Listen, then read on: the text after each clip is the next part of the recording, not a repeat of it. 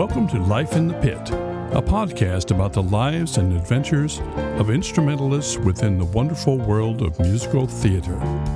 And now, here is your host, David Lane. And hello, everybody. Welcome to episode number 53. It's good to be with you once again. Uh, let me speak first to my Apple Podcast listeners. If you happen to have updated your devices to iOS 14.6 and you go to your podcasts, it looks quite a bit different. Um, if you're like me, you you may listen to podcasts such as this one, and you may possibly have saved an episode that you liked, uh, streamed it, clicked the add button, or maybe the uh, downloaded it but just that episode. Well, on, in the old format on Apple Podcasts, you would have a shows list, and Life in the Pit or any other podcast that you follow would show up on that show list. You didn't necessarily have to click on the subscribe button. Well, the new Apple Podcasts really puts a premium on that, and they don't call it subscribe anymore. They call it follow. You have to click follow on this podcast if you want new episodes to show up. Um, I had only followed two podcasts, this one and one other one. And so this morning when I looked, all of my podcasts were gone. Well, that's not true. They're, they were not gone, but they were not visible.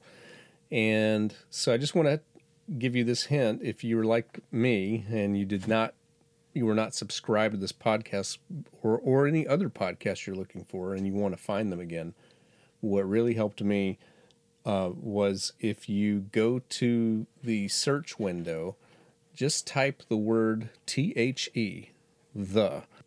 And there's a little tab at the top that shows you where are you looking. Are you looking on all of the podcasts or are you looking under your library? Well, if you look under your library, you will see all of the podcasts where there's a title, such as Life in the Pit, or any of your podcasts are going to have THE in the description somewhere. So uh, I found all of them and I was able to click follow. So uh, just if you don't mind, take time to do that. Uh, if you listen to this via Apple Podcasts, um, it, it is one reason why a lot of people are using other apps such as Spotify. Uh, wherever you decide, decide you want to listen to Life in the Pit, we are there if it is a major podcast app and appreciate you checking out each of these episodes. So, now on to this week. My guest is Jennifer Wharton. Jennifer Wharton plays tenor trombone, bass trombone, tuba, basically the low brass. And she has an extensive performance experience uh, as a Broadway musician, but uh, also just living around New York she is currently in the pit of West Side Story, but she's also played for Curtains, Nine to Five, Wonderland, Porgy and Bess, Scandalous, Jekyll and Hyde, King Kong, and Beautiful, the Carole King musical. And we will talk about most of those shows in our upcoming conversation. And she's also played extensively with jazz orchestras all over the world. And she has her own little fun group that we'll talk about called Bonegasm. Without further delay, here's my conversation with Jennifer Wharton. Jen, thank you for taking time to talk to me today.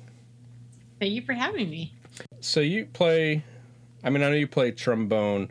Uh, your email signature it cracks me up every time I see it. It just says I play low notes. uh, so you not you don't just play the trombone. You play. Uh, it looks like your specialty is the bass trombone. Would that be correct? Yes, bass trombone. Um, in my order of preference, which no one cares about, but my order of preference would be bass trombone, tuba, tenor trombone. Um, I don't enjoy playing tenor trombone a lot, but right. I do it because sometimes that makes me money. Well, yep, that's true. Uh, I guess if you if you specialize too much, you know, like I'm, I'm sure like there's probably really world class contrabassoon players out there, but I don't know how much money they would make if that was like the only instrument they said I'll only play contrabassoon. Yeah, true. um, I didn't even know about bass trombone until mm, maybe maybe grad school because I went to a small college and we just had tenor trombone players and and and I don't know for some reason we just kind of skipped over that part of orchestration. So I guess I didn't accept that it was a more common instrument than it was. But some of my favorite passages from orchestral music and fe- features the bass trombone, like uh, my favorite violin concerto of all time, and I'll butcher the French, but it's by the composer Henri Dutilleux, mm-hmm. and uh, uh like uh, was it L'Arbre? No, L'Arbre des Songes. It means the tree of dreams, and is, there's a point in the middle where it's like it must be like three P's crescendoing to three F's or something like that. But this bass trombone just comes out of nowhere, just crescendoing, and I, and I think it's hit with a timpani and a tuba at the at the high point or at the loud point, and it's just it just sneaks in and boom, just this big splat, and it's so great. And uh, you know, it's almost like a I guess a horror movie cliche. You know, it's just those low rumbly notes on there. Yeah, yeah. I've been playing bass trombone since I was in the seventh grade. So. Right. um, what's the difference in range? Isn't it like a tritone? Isn't it like it, or like instead of an E, you go to a B flat, or is it uh, like on the low end? Oh, in terms of difference between tenor and bass. Yeah. yeah. So, um, because because of the nature of brass instruments, um, tenor trombone is just missing a, a chunk of the range. So they can play down to a low E, which is just below the bass clef staff. And then they have pedal notes, which are, you know, the fundamental of of the um, overtone series. Right. Uh, so they're missing between the low E and the pedal note. And then it's while their pedal notes are fine, it sounds way better on a bass trombone in in many cases. Not not every case but um in many right. cases sounds way better on a bass trombone. And a bass trombone can play a lot lower than right. than that even. Especially a great bass trombone player can play a lot lower than that. Nice. So um yeah they're just missing a chunk um and there's ways of even faking it on tenor trombone. Um, right. You can fake these notes, but yeah, right. Uh, it, they sound really good on bass trombone. right. So besides bass trombone and tenor trombone, I was just looking at your Broadway list. Uh, you've played tuba at least, uh, well, it looks like four times. So um, maybe now's just a good time. Let's just talk about how did you get into music and in and what order did you pick up these instruments? yeah, so um, I started playing the maybe it was the recorder in elementary school. And then when I got to the junior high school, um, I started playing trombone. I originally wanted to play a saxophone, but my sister played saxophone and she was mad at me for copying her. So I picked trombone instead. Right. And then the second year I played, which would have been seventh grade, I missed the day that they did auditions for seats. So I hmm. got stuck on last chair and he handed me uh, basically it was a tenor trombone with an F attachment, but it functioned in that band as a bass trombone.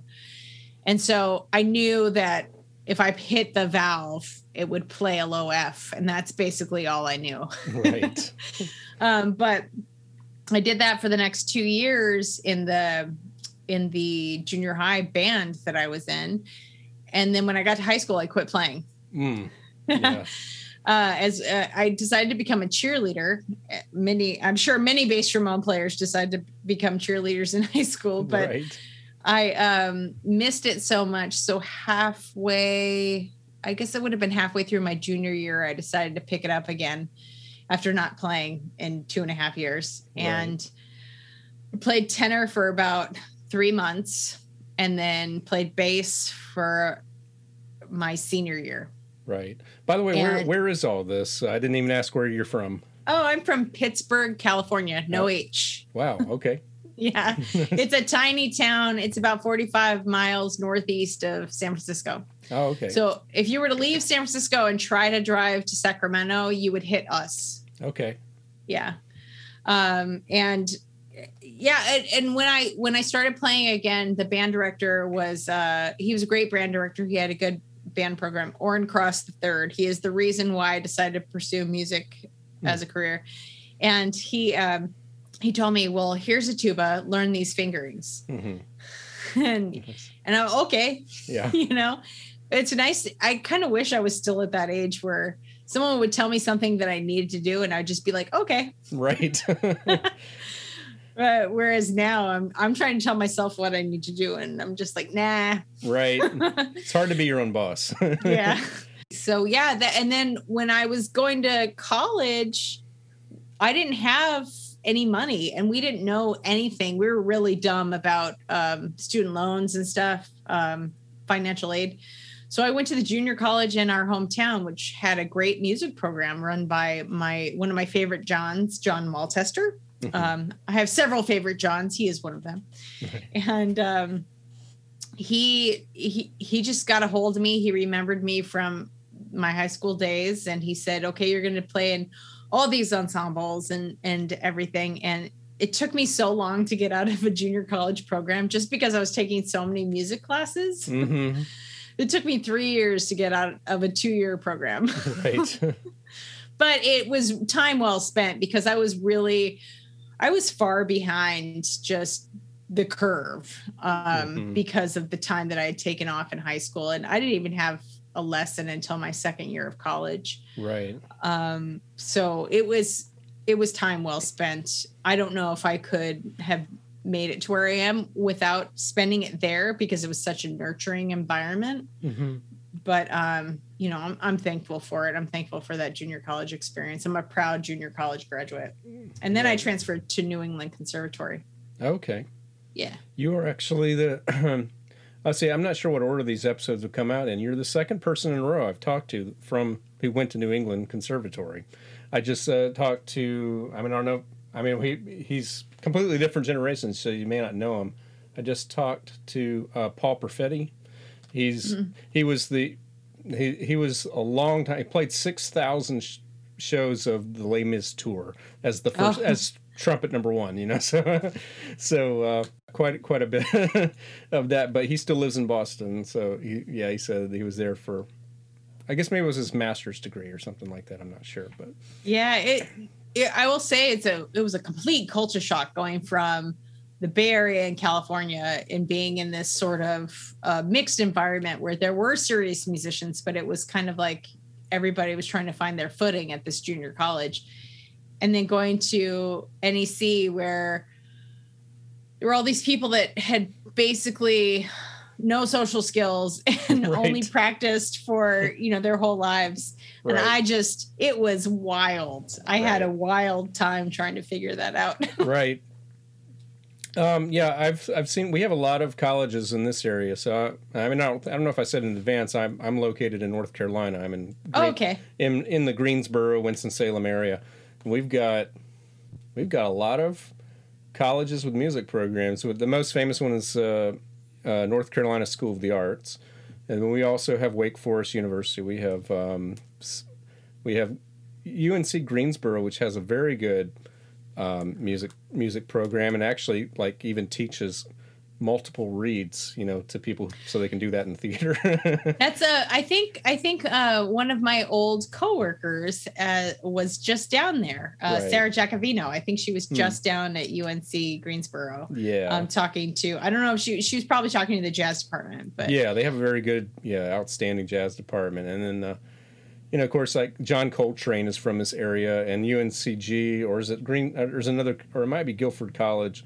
There's a college in Greensboro that has like Miles Davis trumpet. So it's like you know so much, so much Yeah. history in this area. yeah But occasionally, uh, you know, I'll I'll hire someone for a pit, you know, and you, you know to fill a need, and and you'll get you get someone who plays really well, but you can tell that not a lot of social skills. So it's kind of it's kind of fun to meet those people and just wonder, you know, I wonder if they'll adjust as they get some experience or yeah or if they'll always be that person that's just going to do their job and then uh, I think it's funny because even in New York, the way that our contract works, uh, there are no auditions for Broadway, so it's all word of mouth. yeah So it's on a certain level. I feel like most people expect that you can do the job. Like if you got called to do the job, they expect you can do the job. But one of the reasons people will get called is because they're good coworkers. They're Yeah. good people to have around. If your show runs for 30 years, something like Phantom, you don't want to be sitting next to a jerk right you know and it's in the in the con- contractor's best interest to have people that are that can work well together. So and and there have been many cases where that has gone wrong. Right. Yeah. Right. Yep. Um, yeah. Work, working well with others, very important rule of the pit. Yes. um, so we kind of, so at what point, well, I guess, you know, living in Boston uh, puts you closer to New York. When, was playing for, when did you start playing for theater? I, I should have asked that. Um, did you do that and before you moved to Boston? I did, and it was it was actually something I didn't enjoy, Okay. which is funny Yeah. considering you know where I ended up. But um, Right. I would sub for community theater. I would sub uh, at uh, I guess it was the what is it called now? Regional Center of the Arts or the Lesher Center. It's in Walnut Creek, California. Mm, And I would sub for a buddy of mine, and he wouldn't pay me. mm. Oh, that's kind of, that's not nice. yeah, until someone called him on it, and he finally like floated me like thirty bucks or something to do a rehearsal. Yeah, so um, because he was getting paid for it. right.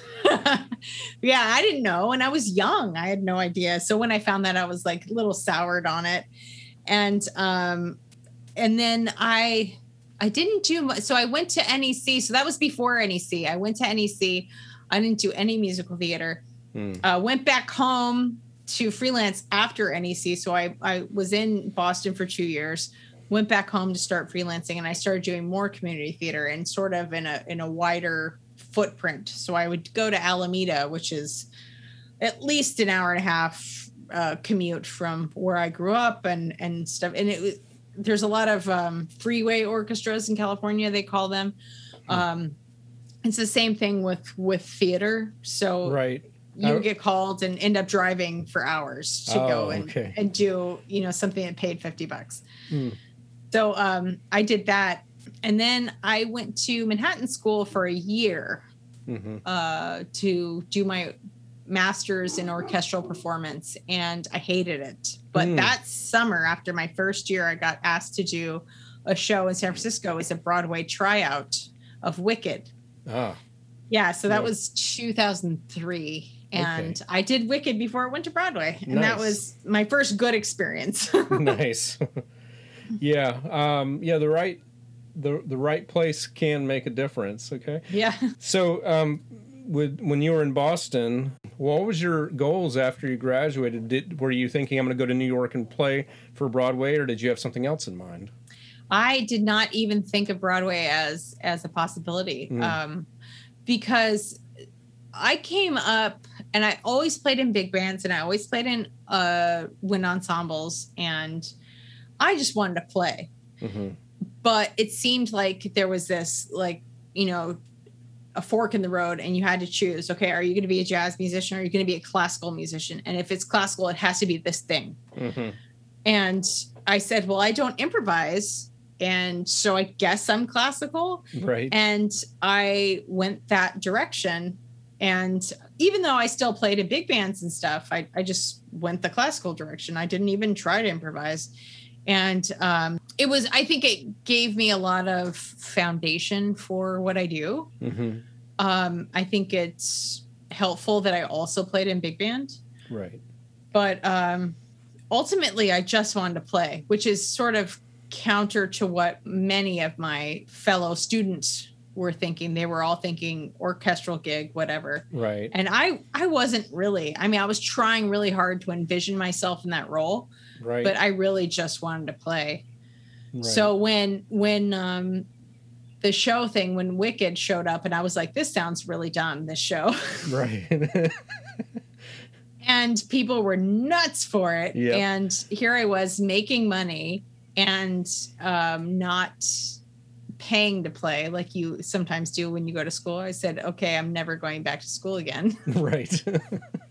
and that's what started my broadway career was that show wicked nice. Yeah. So when did you? I'm just trying to figure out the timeline. I guess Curtains was your first Broadway Yes. show, and looks like you. And looks like that, I'm assuming that was a principal chair because you you've got like about a year and a half of dates on there. So, uh, yeah yeah so um what happened was i did wicked in san francisco uh i decided i wasn't going to go back to school um then in 2004 lion king came in to San Francisco. So I did a year of Lion King in San Francisco. And then through that time, I decided I was going to go back to New York and try my hand at Broadway. Mm. And uh, the guy I was dating had kept his apartment in New York because he was uh, also playing Lion King at the same time with me in San Francisco. Mhm.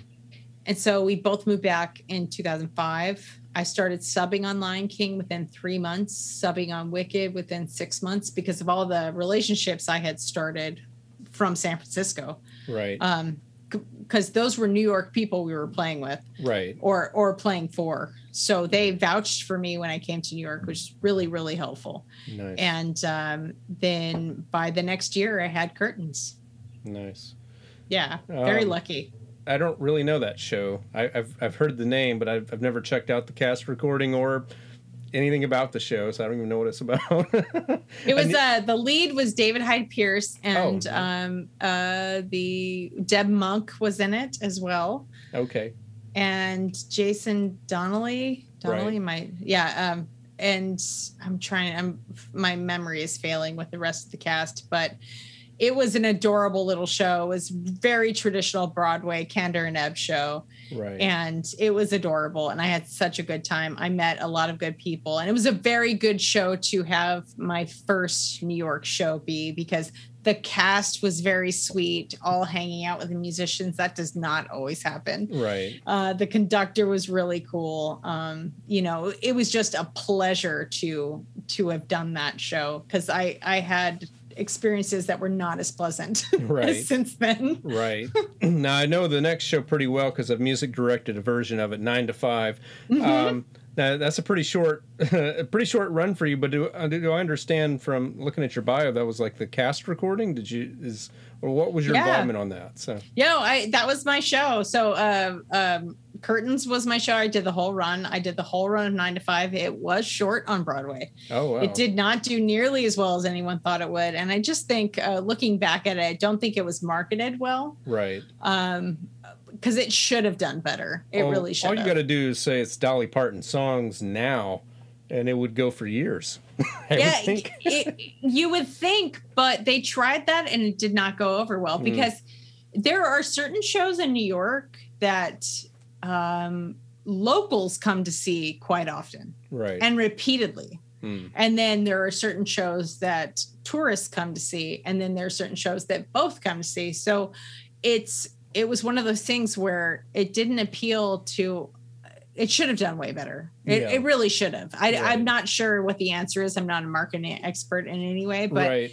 it definitely was not marketed well. Yeah, I, I wasn't like putting the the months next to each other. It went a little longer than I th- thought. I guess it went a little about six months or so, but that's uh, that's just surprising. I, be, because that show is so popular on a local level. Any anytime a community theater or a college does it around here, you know, it's it's a popular show. So it's just funny that it didn't do well in New York. Yeah, Yeah. I mean, it's and that's funny too. Is that some of these shows do way better on tour than they ever do in New York. Right. Um, so that's that's I think what from what I've seen, I think that most companies try to get a tour out and running before the New York show will close, Right. just to have that longevity. Right. And uh, you know, and I know if if it was a, if we were doing like the two hour podcast format, we could cover all these shows. You've got uh, you got Wonderland. Uh, th- but now talk about the Gershwin's Porgy and Bess. Is that a special production? So the Gershwin estate is extremely um they regulate how Porgy and Bess is used. And I, Mhm. I there I can't remember exactly what the situation was, but to call it Porgy and Bess, it had to be called the Gershwin's Porgy and Bess. Um I'm not sure why that was legal. That was a legal reason why that had to Oh. happen Okay. Um, and having most recently worked on West Side Story, I see where the estate gets involved, and it can be it can be a lot of extra uh, drama, you Or know. red tape. Yeah, Yep. yeah. Mhm. But um, so the Gershwin's Porgy and Bess is the longest running version of Porgy and Bess ever, right. and it was only nine months. Hmm. People tend to not like rape scenes in their musicals. Mm, Amazing. Yeah. Um, yeah, it's also one of those that's yeah, it's probably got a lot of there's a lot of things that you could talk about. Like that's you know it's a musical. You you know you couldn't present that as a new musical and that would not fly now, but it's such a I guess musically and historically important um, piece of work. I mean it's I I don't know that it's it's I'm not that familiar with like 19th century American operas if there were that many, but this is like the first international American opera. It's also one of the first.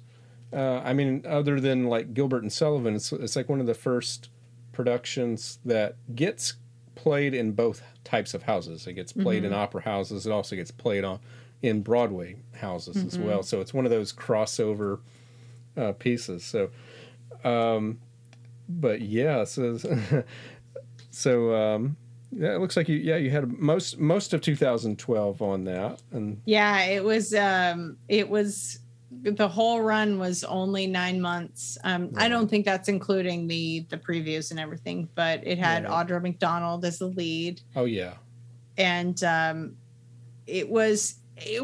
I mean, it's such a gorgeous but very thick, you know, uh, right. Heavy story. Right, and um, almost an entirely African American cast. Right, and uh, it's a beautifully horrifying story, um, right. but the music is so gorgeous, and it's it's hard it's hard to say that you know one of the most beautiful pieces in in musical theater doesn't last that long because people people want to leave the theater feeling uplifted i think. It's their time to sort of right. uh, be be a vegetable and sort of you know get uplifted. Mm-hmm. and i can't say that people leave porgy and bess feeling uplifted. They're probably uncomfortable and feeling feelings that they don't like. Right. Um and and i think it's a testament to how good the production was that it lasted even nine months. Right. Um, because of that yeah yeah i know it's it's got a storied history i, I listened to it at some point last year because i realized i'd never heard the whole thing i i, I knew the like there's a there's a suite of orchestral pieces from it, and I knew mm-hmm. I knew that. And of course, everybody knows "Summertime" and and "Bess You Is My Woman," and there's a bunch of other standards, you know, basically that that are in every real book, fake book. um, but I never heard the whole thing. And yeah, one thing I found was interesting about it is um, he he was criticized for Rhapsody in Blue because he he waited too long to get around orchestrating it, so he had to pass it off to uh, the guy that did the Grand Canyon Suite, Ferde Grofe, I is his name, and um, that was orchestrated by him. And so the the knock on Gershwin was, well, maybe he can't really orchestrate, and he did Porgy and Bess. He he he wrote every note. He orchestrated all of it, and I and I think it was maybe even partly in response to just show that he could do a big work all by himself and mm-hmm. and and it's probably one of the at least in, in American music, it's got to be one of the masterpieces of the first half of the 20th century, I would think. So I think so. I yeah. think so. And uh, just to fill you in on a little of the backstory with the production that I did, um, there were a lot of changes that were made. Um, and I think the Gershwin estate was in on them. I think they probably had to approve on that. Um, mm-hmm. They probably had an advocate there when we were doing rehearsals and stuff. But I just remember right. there were probably three different people that had their hands in the kitchen. Right. and um and, and so it made that process a little bit more difficult but it was also uh it seemed like they were really trying hard to remain authentic to the original. And i think the if you go back and listen to the cast album i think it's it's a really powerful show a very powerful production. I really enjoyed norm lewis. Um he's right. got a very uh interesting voice. And uh alicia hall moran uh, who was Audra's under, understudy and then went on to do the tour. She was incredible, absolutely incredible. If anyone is interested, uh, follow her career. She does a lot of really cool stuff. Right. Now, one last question on Porgy and Bess. The, uh, you know, back in the day, pits for whether it was opera or Broadway on the average were much larger than they are now. What kind of yes. size pit did you have for this production? I believe it was 23. Okay uh, which is smaller than the than the original. Right. Um, but it was uh, with how many how much space we had. I can't Right. see how they fit anybody any like a bigger orchestra down there. So Right. What Yeah. what's what kind of brass section was it? it was two trombones, two trumpets, two horns. Okay. Good. Yeah, and I also played tuba on it. Right. Okay. Um, and you had a couple of short runs after this, and one, one, one I know, one I don't. I don't know Scandalous.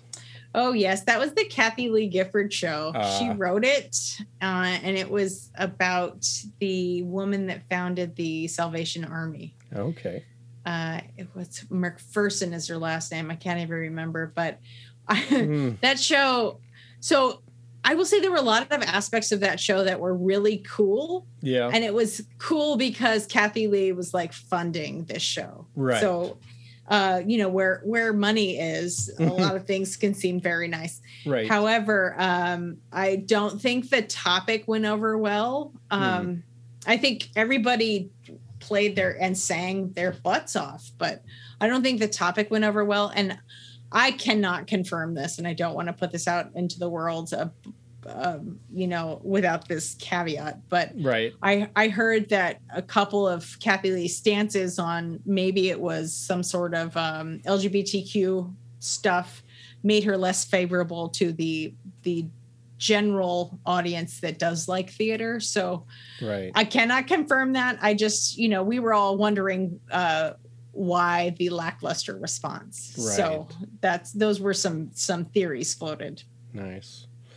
Um, and then you have Jekyll and Hyde, and and I can say that is a show that, as far as I can tell, everybody who's ever heard it or done a production of it loves it.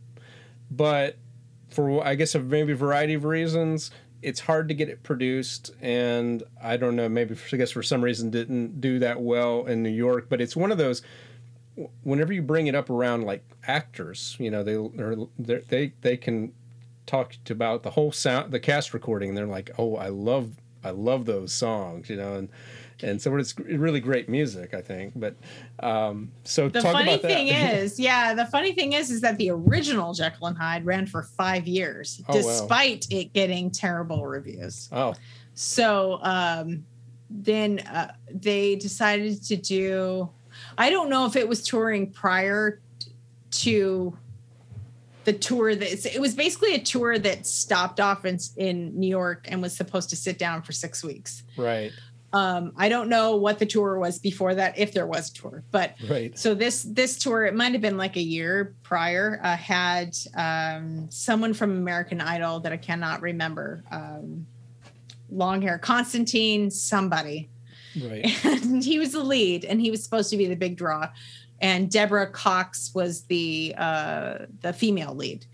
And good singing not much about the music had changed from the original so they were just kind of like oh this is going to be it's going to be fine. The first one ran for five years. And yeah like you said i think people in new york don't like frank wildhorn. And so Hmm. anything attached with his name Hmm. people are going to immediately hate. Certain certain like you know uh, uh reviewer type people oh, they're going to hate it no matter what it is. Okay, um yeah and and so that's that's rough. I can't imagine having that against you but i i always thought well man he should write under a pen name and see if that's really true right, you know yeah, that's true. hmm Wow. Um, then I think it, it looks like you parked it for a little while. Beautiful, the Carole King musical. You were there for uh, it looks almost I was six there- years. well i was there for four and a half years Okay, um yeah. it ran for six years but i actually left to go do a, a king kong Oh, okay. Oh yeah, I see Um, the overlap there. Yeah. yeah yeah so that was a great show. Um it's the longest job i've ever had. Mm, um and i got to work with people that i absolutely love. The conductor it was the, my third time working with this conductor jason howland. Mhm. and i've done a ton of stuff with him outside of of musical theater. I've done like benefits and whatever for for him. And he's just a lovely human to work with. He's somebody that doesn't take he takes music seriously but also realizes it's just music Right. kind of a thing That's Um, handy. and yeah you know we're not no one's gonna die there are no Right. trombone emergencies um but uh so it it helps it helps maintain a very light and joyful atmosphere. Yeah. Um, and and that's really nice because I have been in the opposite situation. But um, Right. And then all the all the people in the in the pit were were very fun and and nice. It is weird to do the same thing for four and a half years. And i will say i did take off a lot. I actually had two surgeries during that show. Oh, okay. um and i did an ironman um triathlon. Okay. yeah Did that I happen made- before or after the surgeries? actually after yeah, Okay. yeah that was my big middle finger to the surgery i had to have oh, nice. yeah um so I- i absolutely loved it and it was one of those places like many of the shows i've done i haven't had an opportunity to really get to know the cast Right. and i think when you do get to know the cast it's so it's a much more fulfilling experience because you feel like you're part of the team you know uh, many times in shows musicians can be kind of like put away in a corner we're othered Right. but um at beautiful it was just like we were all one happy family people would come into the pit and hang out and talk and i'd go into the dressing rooms and hang out and talk and Yeah. um all the leads were really cool when i was there and yeah it, it was a very good place overall Nice. Let's see if I can recap something that I heard or something that was told to me when I've talked to somebody else who's done Broadway shows. And I believe they said if you got a long run like this, you can take off, you know, fairly liberally. They, they kind of encourage that in the system to keep your kind of keep your name out there so you don't get, get stuck. But the one thing they don't really care, f- they don't really want you to do is like go play for like another show at the same time. So it's like, Yeah. so I assume that does that include subbing? Like you, you wouldn't be on a sub list if you're on a if you're principling, uh, a, um, you know, beautiful. no I, i'm not even sure that it's illegal but it's really frowned upon it might be illegal i don't know i haven't read anything about that recently but the Right. only time that i did it that i have done that like gone and subbed on another show is because someone literally could not find anyone else that could play the show Mm-hmm. and in those cases it is allowed Right. um, it's not something you do all the time no but and, Right. and occasionally people would get called to do short runs something like city center in new york does short runs of shows so Right. they would get hired for that and they would just sub out that entire six weeks to somebody right. you know um, but yeah i think subbing out makes you a better musician Mm-hmm. and i think that's that's something that is uh, desirable it's very easy to get show chops Right. um, where all you can play is the show yeah. so if you can really keep on your a game it's it's helpful for everyone and Yeah. plus they get to hear people that are in town that they may not have heard before people Right. that come in and sub for you Right. Yeah. Right. Um, now, I, ha- I haven't listened to the cast recording of King Kong, but I, I would assume. There I is no cast recording Oh, there is no. Okay. Well, that's No. why I haven't heard it. But I would assume that music for King Kong has got to have a good a good trombone part.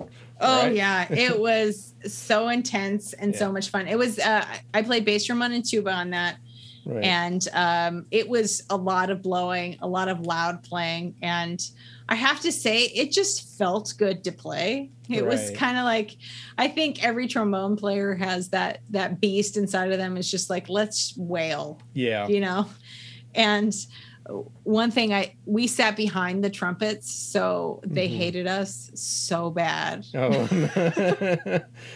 They hated us, and because they're usually behind everybody, right? So they're Right. blowing into the back of everybody's heads, but they hated us. yep. Yeah, what comes around goes around, right? So- yeah, exactly. um, yeah, I mean, I'm sh- I'm sure it's completely different music and all that. Um, when I think about like music for King Kong, I- I'm a big film music nerd. That's exactly what it was. Uh, really? Oh, yeah. Yeah, Um, except for like a hat, like maybe four or five tunes that had Oh, okay. lyrics to them. Everything else was underscore, and it was amazing. Oh, okay. Yeah. Um, but you know the the 1933 like original King Kong, that was um, the music was by Max Steiner. You know, most famous for like Casablanca and Gone with the Wind, and that is considered pretty universally to be like the first important film score for a you know, in the sound era of films. It's like because like there's a whole uh, like if you watch the original Frankenstein and Dracula from 1931, there's main title music and in credit music and nothing in between. It's like they did not trust having music going on. They just thought that would just be too distracting. But uh, whoever the, the producers of King Kong thought differently, and they they let Max Steiner write really probably music from a musical craftsmanship maybe the best score he's ever done it's like it's just this ferocious dissonance in in the beginning and of course it's got this love theme you know sort of quasi in Yeah. quasi love theme you know for the famous uh, empire state building climb Yeah. you know and all that I And- wish we had played any of that music. right so i just always kind of associate it with that but you know there's also i i haven't heard it but john barry who you know known for james bond but also like dances with wolves out of africa he he did the 1976 king kong so i'm sure that's probably a different take but Yeah, the the the version we did had, uh, I think so. The the King Kong production Mhm. as a Broadway show had many different forms. Mm. Um, in fact, Jason Robert Brown, I went to one of his performances here in town, and he actually was, for a brief moment, the composer for Oh. King Kong. wow And so he played in the the the performance. He played a, a King Kong tune. oh, Um, wasn't what ended up in the show, obviously. right And even uh, my the conductor I worked with at Beautiful, he was hired and fired from the show without ever having written a note. Mhm. nice so it was just the the turnover at King Kong was so great. And I I'm the the name of the gentleman that wrote most of the source music Mhm. for King Kong. I I cannot remember his name, Hmm. but it was uh I believe he was English or Australian, and he it basically had to be an arrangement of whatever he decided that was going to be, Mm. and uh, so it, it fell on the shoulders of the orchestrator wow um, Yeah. to to do, um, and and you know he did it, and so it was very disjunct. The music was very right uh, yeah, it, it was kind of wild, but the the underscoring I thought was fantastic. I thought it was pretty fun and sounded like a movie. Right. When you're doing these Broadway shows, uh, like especially even the cast recordings, do you meet the orchestrators at any point? Do they talk to you? Oh yeah, Yeah. oh yeah, and sometimes it's more involved than others. In West Side Story, um, uh, Jonathan Tunick was there all the time. Right. Um, and because he had actually studied with and worked for Leonard Bernstein. Right. So uh, he was always there, and we were doing um, like they had taken the original instrumentation and made it smaller, which is a big no-no. Right. um, I think originally for the Bernstein estate, and and they obviously uh, um, gave their blessing for this production. But someone was there from the estate almost Right. every time the orchestra was there, so every single thing that we changed had to be approved right. um, which was pretty cool. And and it's one of the reasons why the pit was not covered because I believe they have it in some sort of some sort of uh, prerequisite that the pit cannot be covered for West Side Story. right. Which you know Hmm. most pits end up being Hmm. covered on Broadway now. Yeah. Yeah, So if I if I did the math right, you got three weeks of West Side Story before the world shut down. yeah. We were actually in previews for quite a bit. We were in previews since November. Mhm. So we went November. We were supposed to open earlier than we did. Someone hurt themselves. Mm. And so we went way longer with previews than was originally intended. And then, um, yeah, we opened at the end of February and three weeks later, COVID. Yeah. Yeah. and I, well, I, I'm gonna just assume, you know, that like the entire world of theater was talking about the trailer for the movie, you know, uh, on Sunday. um, so I'm just gonna assume that's just kind of like the movie when when Les Mis came out. It sparked interest in the show. The show came back stronger than ever. Um, I'm gonna assume there's gonna be a place for that when Broadway opens back up. So is is that still a gig? Do, do or have, have people told you like we're coming back, or or is it all up in the air? Um, I think, well, with Broadway, I've learned that um, if someone says you're running, that could change Mm. in, you know, at any moment. Right. Um, but I do think that, as far as I know, that there is a desire to bring it back. Right. Um, and it would be it would be like opening a new show though, right. because we'd all have to go back into rehearsal. Mm, Um, yeah. And that's you know think about if anybody's bodies change we were working with a fairly young cast. So if anybody's bodies change if they're more muscular less muscular if they gained weight lost weight whatever all those ca- costumes have to be redone. Mm, um, the musicians some people i know have moved away. Mm, they don't live here anymore. So right. you know uh, there there's a number of things that have to happen before we can go back but uh, i i don't think i've heard from the from the company manager in a year. Mm, um, and i don't i think they've changed the management company too. So i'm Right. not sure i'm not sure what's going to happen. I'm hopeful but we were also caught up in i don't know if you followed any of the scott rudin stuff that happened that popped up in the new york times and whatever. Uh, scott rudin was a producer on our shows. He was a producer on music man book of mormon. He's been in countless like movies and uh, producer. So um, right. he he was embroiled in something of a scandal Mm, and um it uh, remains to be seen what's going to happen with that. He he made the apologies and said he was going to work on stuff and step back. No one knows what that looks like. Right. and uh people quit because of the allegations. It's i think it was a well-known secret that um he was kind of not as nice as he could have been. Right. Mm, mm, Um, I never had any interaction with him. I got two or three emails during COVID asking how we were, and I don't know if that was him or if it was like you know uh, an assistant. But right. I thought that was kind. Yeah. Um, that's the only interaction I've ever had with him. So Right.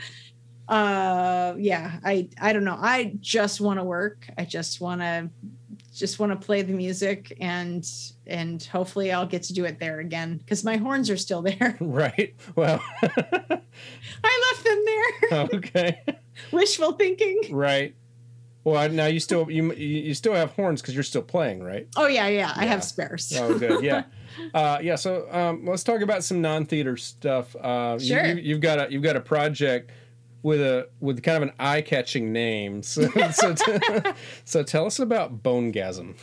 Okay, bonegasm is four trombones and rhythm section, Yeah. and uh, I define it. Ah. I, a bonegasm is the feeling of pleasure you have centered in the ears when listening to a group of trombone players. Nice. and um, yeah, uh, it's it's our my mission is to commission people to write music for the trombone because uh, in jazz, I like to say that we're the fat kid at kickball. We're always the last chosen for ensembles, right. and unless it's a big band, and especially if if a trombone player is leading the band, of course there's a trombone player in the band. right. But um, at one time in in life, the trombone was a very popular instrument Right. in the Tommy Dorsey days. So it I wanted to imagine what the world would be like if the trombone was still a popular instrument, if people still adored the trombone as much as I do. And I so I just started asking composers to write for just trombone. And Right. typically it's big band composers because they're not completely unfamiliar with for trombone writing Right. but uh, it's interesting. It's it's been so cool to see what they come up with, and it, it- everything's so different. And Right. um, and as somebody that came up the classical route and and decided to learn how to improvise when I was almost forty, Right. uh, it's been really cool and terrifying to lead a band. right. So now is Yeah. jazz is jazz like mostly what you what they play, or is there like other styles? Oh yeah, no. uh, Well, so it's it's like jazz, but it's all encompassing. So we do Latin jazz. okay. uh, swing, a little bit of swing, and it's it's more modern swing. Um, we do some uh, straight eighth stuff, but it's definitely you would not hear this and not wonder if it was jazz or not. Right. Okay. Um, and Yeah.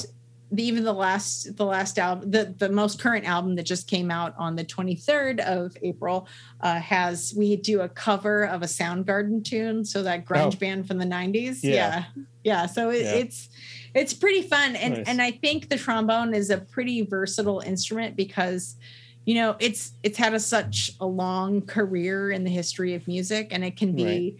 like going to church or it can be like you know going to war or it can be a lot of things and it can be like the human voice it can be so many things so i think it's i'm enjoying hearing how people interpret you know Nice.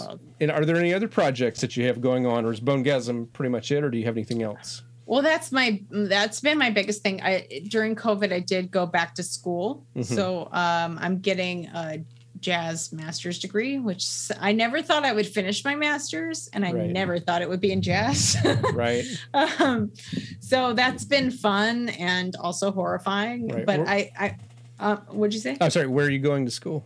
Oh, uh, New Jersey City University. Okay. And it just kind of fell in my lap uh, in August, maybe like a week before school was supposed to start. And Right. I've been I've been enjoying it um, for the most part. I've been really digging getting into composing. So I got commissioned by some some folks that we met on the. My husband is also a jazz trombonist and. Uh, plays in my band, John Fedchock. He's world-renowned jazz trombonist. Mm. Um, but we got commissioned by some folks we met on the jazz cruise a couple years ago uh, to Hmm. do a tune together. So I wrote I wrote about two thirds of the tune, and then my husband arranged it. Right. And we just we're we're gonna do like a virtual recording, and I'm gonna send it to the the folks that commissioned it. So I'm excited, and hopefully I get to play it maybe on the the next Bonegasm album. nice. yeah. Um, let's see. Just before we before we finish the interview, I just always like to ask: Are there is there like a a, a standout horror story from your time of playing in the pit? I did make the two reed players behind me on Beautiful Cry. Oh, okay. I okay, so when you play a show for a long time, um, a lot of people memorize the book, and Right. I don't trust myself enough to memorize the book, but I Mhm. did have a lot of it memorized, um, and to the point where I'd look up from being on my phone or whatever I was doing, and not see the right music and not even know what act we were in well, because I had gone so long without turning a page, I didn't know even where we were. right. And most of the time, I could catch myself in two seconds, and it would be fun. Uh, you know, no one would ever know, except for the people that really pay attention in in the pit, Right. because we all live for these moments to Yeah. happen because it means something different is happening. right. But uh, one night, uh, there there was a solo that's in the clear on the on the tenor trombone, and I'm just doing whatever I was doing. I don't know if I was reading a magazine or something, and I knew it was coming up, and I'm all ready for it. And I look up, and the wrong music is up. I don't even know what tune it is, but I know I'm supposed to play solo. I'm like, I totally have this. I did not have it. I did not have it at all. I have no idea what came out of my horn, but all I know is when it was over, the guys behind me were crying from Mm. laughing so hard. wow. That is my best moment Nice. on Broadway. Nice. now, is that also that, almost sounds like a fond memory too? Do, do you have? Well, a, I mean, it, it's Yeah. I can laugh at it now. I was mortified, Right. and, you know, yeah. But Um, uh, yeah, go ahead. Oh, well, so so just on the flip side of that, is there a is there a fond memory that like pops up from time to time when you're just that sums up why you love playing for pits? Yeah, you know, it's as silly as it sounds. Um, when we were doing King Kong, there's a scene where the the puppet, it was a giant two thousand pound puppet, and then the puppet would get he would get shot. You know, the scene where he's on top of the building, he gets shot, and whatever, Right. he dies. Spoiler, he dies. Um, but the music was so powerful and Mhm. required so much physically from me. I was on on the tuba at, at the time. It required so much physically for me that it was like four or five weeks of the hair on my arm standing up right. like every time it happened and that like as a musician that doesn't happen like the older you get the more infrequently that happens right. so i was just like man that is why we play we're always sort of living for those moments. And I got Right. it in the middle of this weird Broadway show with a giant 2,000 pound gorilla Right. and, you know, who didn't sing or dance, but he was the star of the show. right. Um, and Nice. it was it was pretty incredible to find something like that there. So I I think it taught me that you never know what's going to be meaningful to you right. in music. And you got to take it whenever it comes especially as you get old and crusty. Right. Right. I mean i expected uh, rock of ages to be a really silly show um, but you know that's it's one of those jukebox musicals but it's all these 80s great rock songs. And if you're a keyboardist or anybody who plays in that show it's so fun. And i get i have so many fond memories of playing that when probably by like most artistic measurements it's not a great show. But it's just so fun you know and Yeah, yeah, and you get you know you never know what kind of shows are just going going to affect you like that so. Mm-hmm, um all right well where can people follow you or follow any of your projects? Sure i am on instagram. I'm i'm just at jennifer wharton. Um, and that's like wharton school of business um, okay, right and I'm on Facebook. My band is on Facebook too, so I have a band page, Jennifer Wharton's Bonegasm, and I have my own personal page, uh, Jennifer Wharton. I think it's like jennifer.wharton.31 or something. okay And I'm on YouTube, and that's just Jennifer Wharton, youtube.com slash Jennifer Wharton. I've got a ton of videos. In fact, last summer, um, my husband and I did two months worth of question of the day where we did like a, a stupid shtick. oh um, nice And it was adorable. It's they're all like a minute long. They're pretty fun okay and I've got videos with the uh, my band, and I do some composer interviews on there. And yeah, I'm just trying to remain creative while we're in this pause. well, great Oh, great. and if anyone wants to listen to the album, you can find it wherever music is streamed or sold.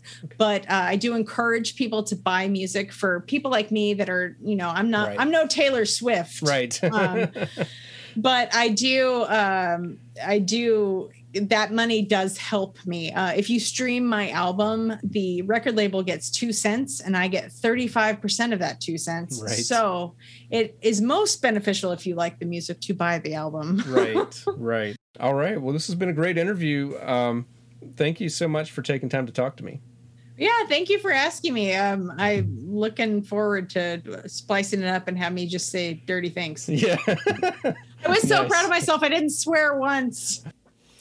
And that wraps up episode number 53. Thank you for tuning into this. Uh, again, please make sure, especially if you're on Apple Podcasts, to follow if you want to continue receiving episodes. And I will be back with you next week on Friday, June 18th.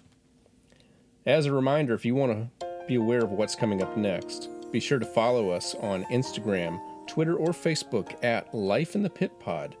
You can follow me on Instagram at David Lane Music or Twitter and Facebook at David M. Lane Music. As always, a special thanks to Mark Parolo for his cover art and to Bill Cisna for providing the introduction to this podcast.